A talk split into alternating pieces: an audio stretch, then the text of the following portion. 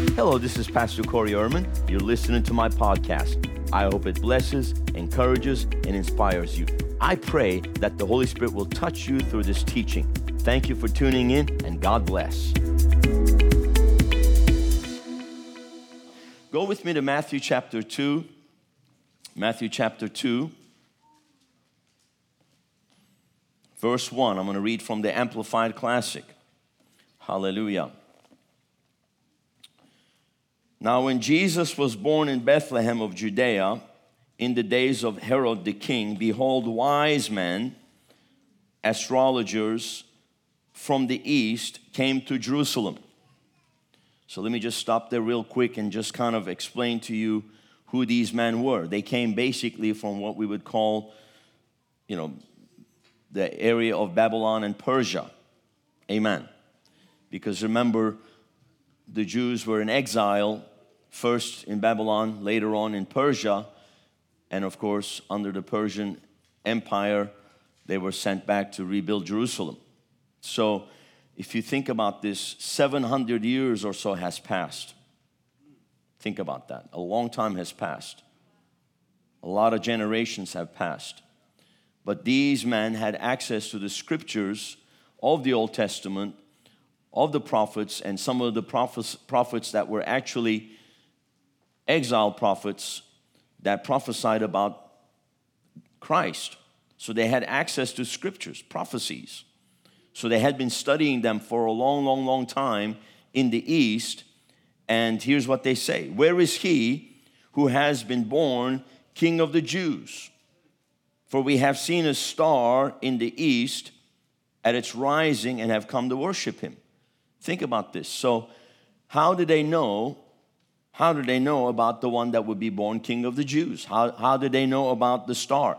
Well, they, they knew about the star. They knew about the king of the Jews to be born by Old Testament prophets that spoke of these things because they had been studying these things, searching the scriptures for a very, very long time. These are Gentiles.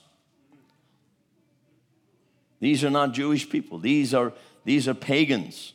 They studied the stars, but they were incorporating the prophetic scriptures into their study of the stars. And they realized that, hey, look at the star. This is unique. This is not like any other star. We've never seen a star like this. There, never, there had never ever been a star like that. And then and since then there has never ever been another star like it ever. That star only happened one time. Because it was a significant event, a supernatural event in the prophetic calendar of God that pointed to the birth of the king of the Jews. Amen. When Herod the king heard this, he was disturbed and troubled, and the whole of Jerusalem with him. Isn't that interesting? Of course, when Herod the king, think about this, when Herod the king hears about a king that's been born as king of the Jews, he's troubled. Because he's got to protect his throne, you know. So he called together all the chief priests and the learned men or the scribes, those that would supposed to know the scriptures, of the people and anxiously asked them where Christ was to be born. So you can see now they said king of the Jews, but he knows it's the Christ. Where is Christ to be born? Now the wise men said, King of the Jews. Herod says, Christ, the Messiah, the long awaited Messiah. Where is he to be born? They replied to him, In Bethlehem of Judea. For so it is written by the prophet. And you, Bethlehem, in the land of Judah, you are not in any way the least or insignificant among the chief cities of Judah for from whom, uh, for from you shall come a ruler, a leader who will govern and shepherd my people Israel. So now they respond with the prophecy. Amen. Then Herod sent for the wise men or the astro- astrologers secretly and accurately to the last point, ascertained from them the time of the appearing of the star. That is, how long the star had made itself visible since its rising in the east. Then he sent them to Bethlehem, saying, Go and search for the child carefully and diligently, and when you have found him, bring me word that I too may come and worship him. Of course, we know that was not his intention. When they had listened to the king, they went their way, and behold, the star which had been seen in the east in its rising went before them until it came and stood over the place where the young child was. So this star is definitely unique. I believe this was the Holy Ghost. I believe this was a supernatural sign, supernatural manifestation of the Holy Spirit leading them to the place where Christ was born, where the baby, the child was. When they saw the star, they were thrilled with ecstatic joy. Hallelujah. When they saw the star, they were thrilled with ecstatic joy. So we have two different kinds of reaction one, troubled, perplexed, worried, anxious. The others have come a long, long way. You have to understand, I mean, the, the, the, the, the distance that they traveled, it wasn't like a day or two, it was weeks, possibly months. Back in those days, I mean, you, you know, you travel by camels or mules or donkeys, I mean, you could probably go about maybe 10, 20, 30 miles a day. I mean, they have traveled now for weeks, months over treacherous land. Amen. It was not an easy travel, and it was a faith journey. Think about that. They had more faith these Gentiles had more faith in the scriptures, right? These of the uncircumcision had more faith in the scriptures than the circumcision. Isn't that interesting? That God always has to like find somebody from the outside of the camp to move. Have you ever noticed that? He always has to bring somebody from the outside to move. Because sometimes people inside are stuck in their ways. They're blind to what God's doing and they're just kind of like clueless. And here comes these guys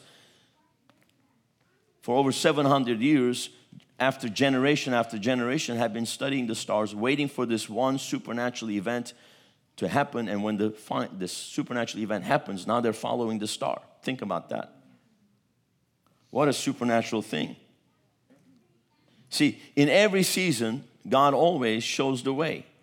It's just that people have to have eyes to see, ears to hear. If they don't have eyes to see, ears to hear, then they're lost. They have no clue what's going on. There's always a sign of the times. We, there are signs of the times. We are now also in the midst of the signs of the times, signs of the end times. It's undeniable. However, many are blind, many are just lost, many are clueless to what's going on. But if you have eyes to see, ears to hear, the Holy Ghost will always show you the way. He always makes a way, He always shows the way. You don't have to be clueless. So look at this reaction. They were thrilled with ecstatic joy. It's my kind of church. And going into the house, they saw the child with Mary, his mother, and they fell down and worshiped him.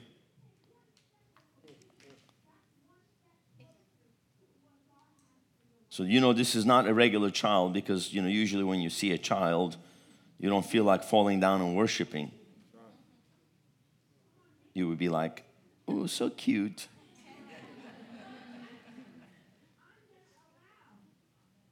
so they came with a purpose. And isn't it interesting that even though God's people should have been there to worship him, they're not there. It's these people from the outside that have been led by the Spirit of God, they come and they worship the child. Amen. Then opening their treasure bags, they presented to him gifts gold and frankincense and myrrh. you know, traditional, there's the three wise men. Nowhere do you ever see the word three wise men. You know where they religion gets the three from? Gold, frankincense, and myrrh. One of them brought gold, one of them brought frankincense, one of them myrrh. That's the poverty mindset of religion. Make it as, as little as possible. Where's the no? We have a we serve a God of abundance. Every single one of them had gold, frankincense, and myrrh. And we don't know the number of the wise men. So don't reduce it to three. Don't reduce it to three wise men. It wasn't three wise men. It just says wise men. They were wise because they heard the voice of God.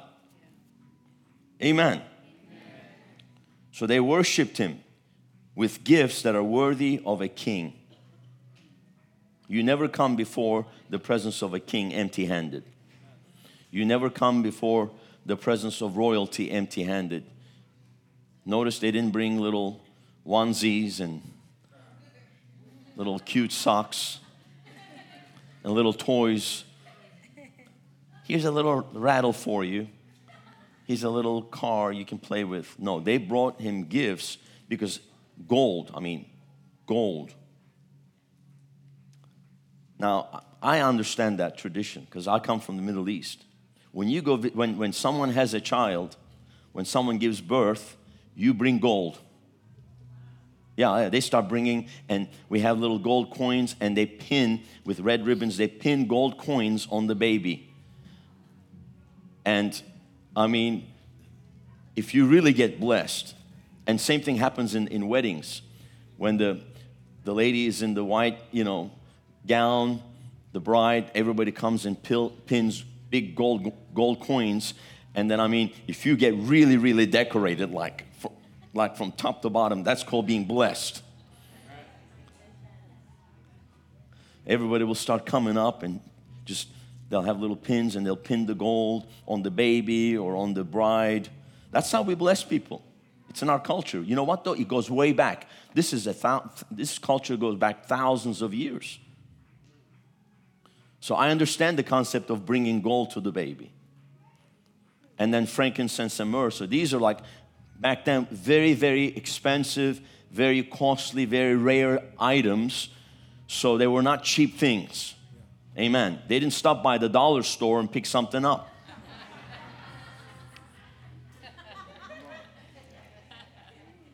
Hallelujah. it wasn't five below. I didn't know what that meant, five below. What, and then I was asking Irene, what is five? She said, she said, everything's under five dollars. I said, oh, okay, that, that makes sense.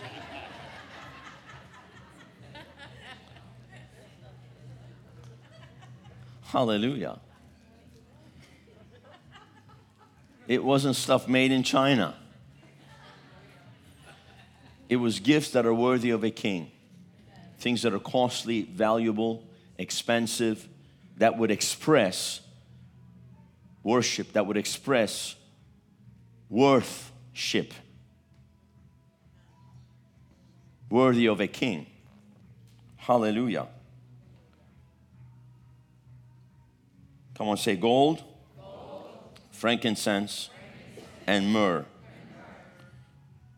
They presented him gifts, opening their treasure bags. Think about this. They traveled with these valuable items. It's dangerous to travel with stuff like this. They traveled with these treasure bags. They took a risk. Amen? Amen?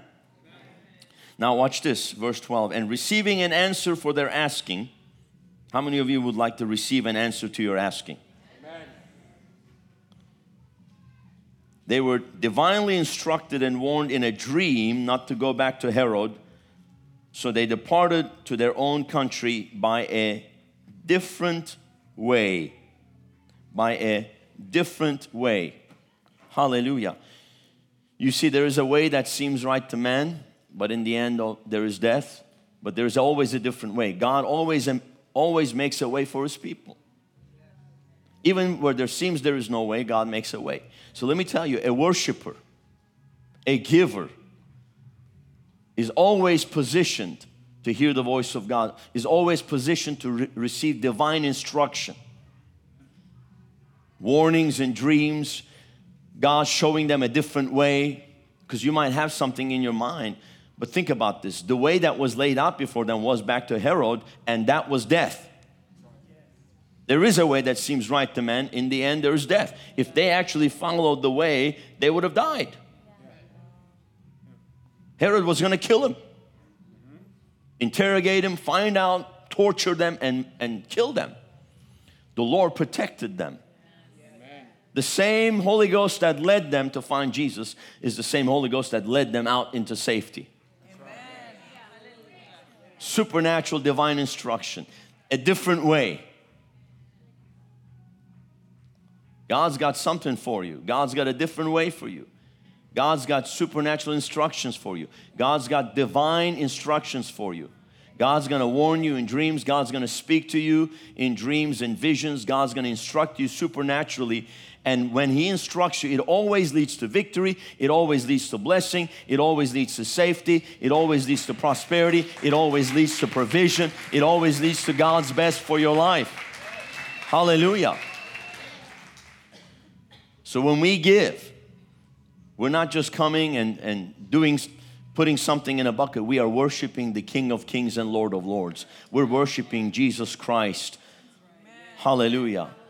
The Lord of glory. We are worshiping Him. We're bringing Him our best.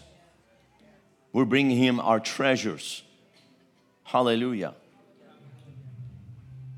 We're bringing Him our treasures. Amen. We're not bringing Him our junk. Amen. We're bringing Him our treasures. And everyone's treasure is different, but whatever, whatever is valuable, whatever moves your heart, because you see, where your treasure is, there your heart will be also. So wherever you bring your treasure, that's where your heart's going to be. Hallelujah. So bring your treasure to Jesus and worship Him. So somebody say, I bring my treasures to the King of Kings and to the Lord of Lords. My tithes, my offerings that I bring is my worship. I worship Jesus, my Lord, my Savior. I thank you, Jesus. Holy Spirit, I receive divine instruction from you that you lead me, that you guide me. You even show me a different way. You visit me in the night hour. You speak to me in dreams and visions. You lead me and guide me supernaturally into victory, into safety, into provision, into abundance. And I thank you. Hallelujah. Glory to God. Thank you, Jesus. Praise God, praise God, praise God. So, what gifts do we bring the king? Things that are worthy of a king. Hallelujah. I don't know if you if you go to the White House, you go to. I mean, I've traveled around the world, and I've also been to many, uh, you know, castles and or, or or palaces in Europe. If you come to Istanbul, Turkey, our city, the, the, the, the palace there, the Sultan's palace, there's a whole area you go and see all the different gifts that have been brought on visitations from heads of state or other monarchs and other important people. I mean, it's stuff is, some of it is just, I mean, priceless. You know, and they're on display there. And you can go throughout the world and you'll find that same thing. You go to the White House, you'll see things that have been brought from different dignitaries and different nations on presidential visits or whenever there's a visit at the high level, there's always something very, very valuable, very expensive that's brought from the culture, usually from that land. Why? Because they're not just coming to shake hands and slap high fives. They're coming to honor. They're coming to show honor and they're coming to show value. And so you have to show honor and value when you come to the king. Amen. I mean, think about who Jesus is. He is the King of Kings and Lord of Lords. He paid a very, very high price that we could never pay. We could never repay him. We're not trying to repay him. But you know what we do is we show honor by bringing our best. We show honor as we worship in our giving because giving is a form of worship. We can sing songs, we can sing praise songs, worship songs, but ultimately it's really the gifts that we bring that shows the honor and the and the and the worthiness of the king. Amen. Thank you for tuning into my podcast. I hope that you have been blessed. I would like for you to consider two things. Number one, subscribe to our show to receive notifications of our new podcasts. Number two, support our ministry of reaching the nations with revival by clicking on the link in the description or visiting our website, riverwpb.com. Thank you for tuning in. Look forward to you joining our next podcast. God bless you.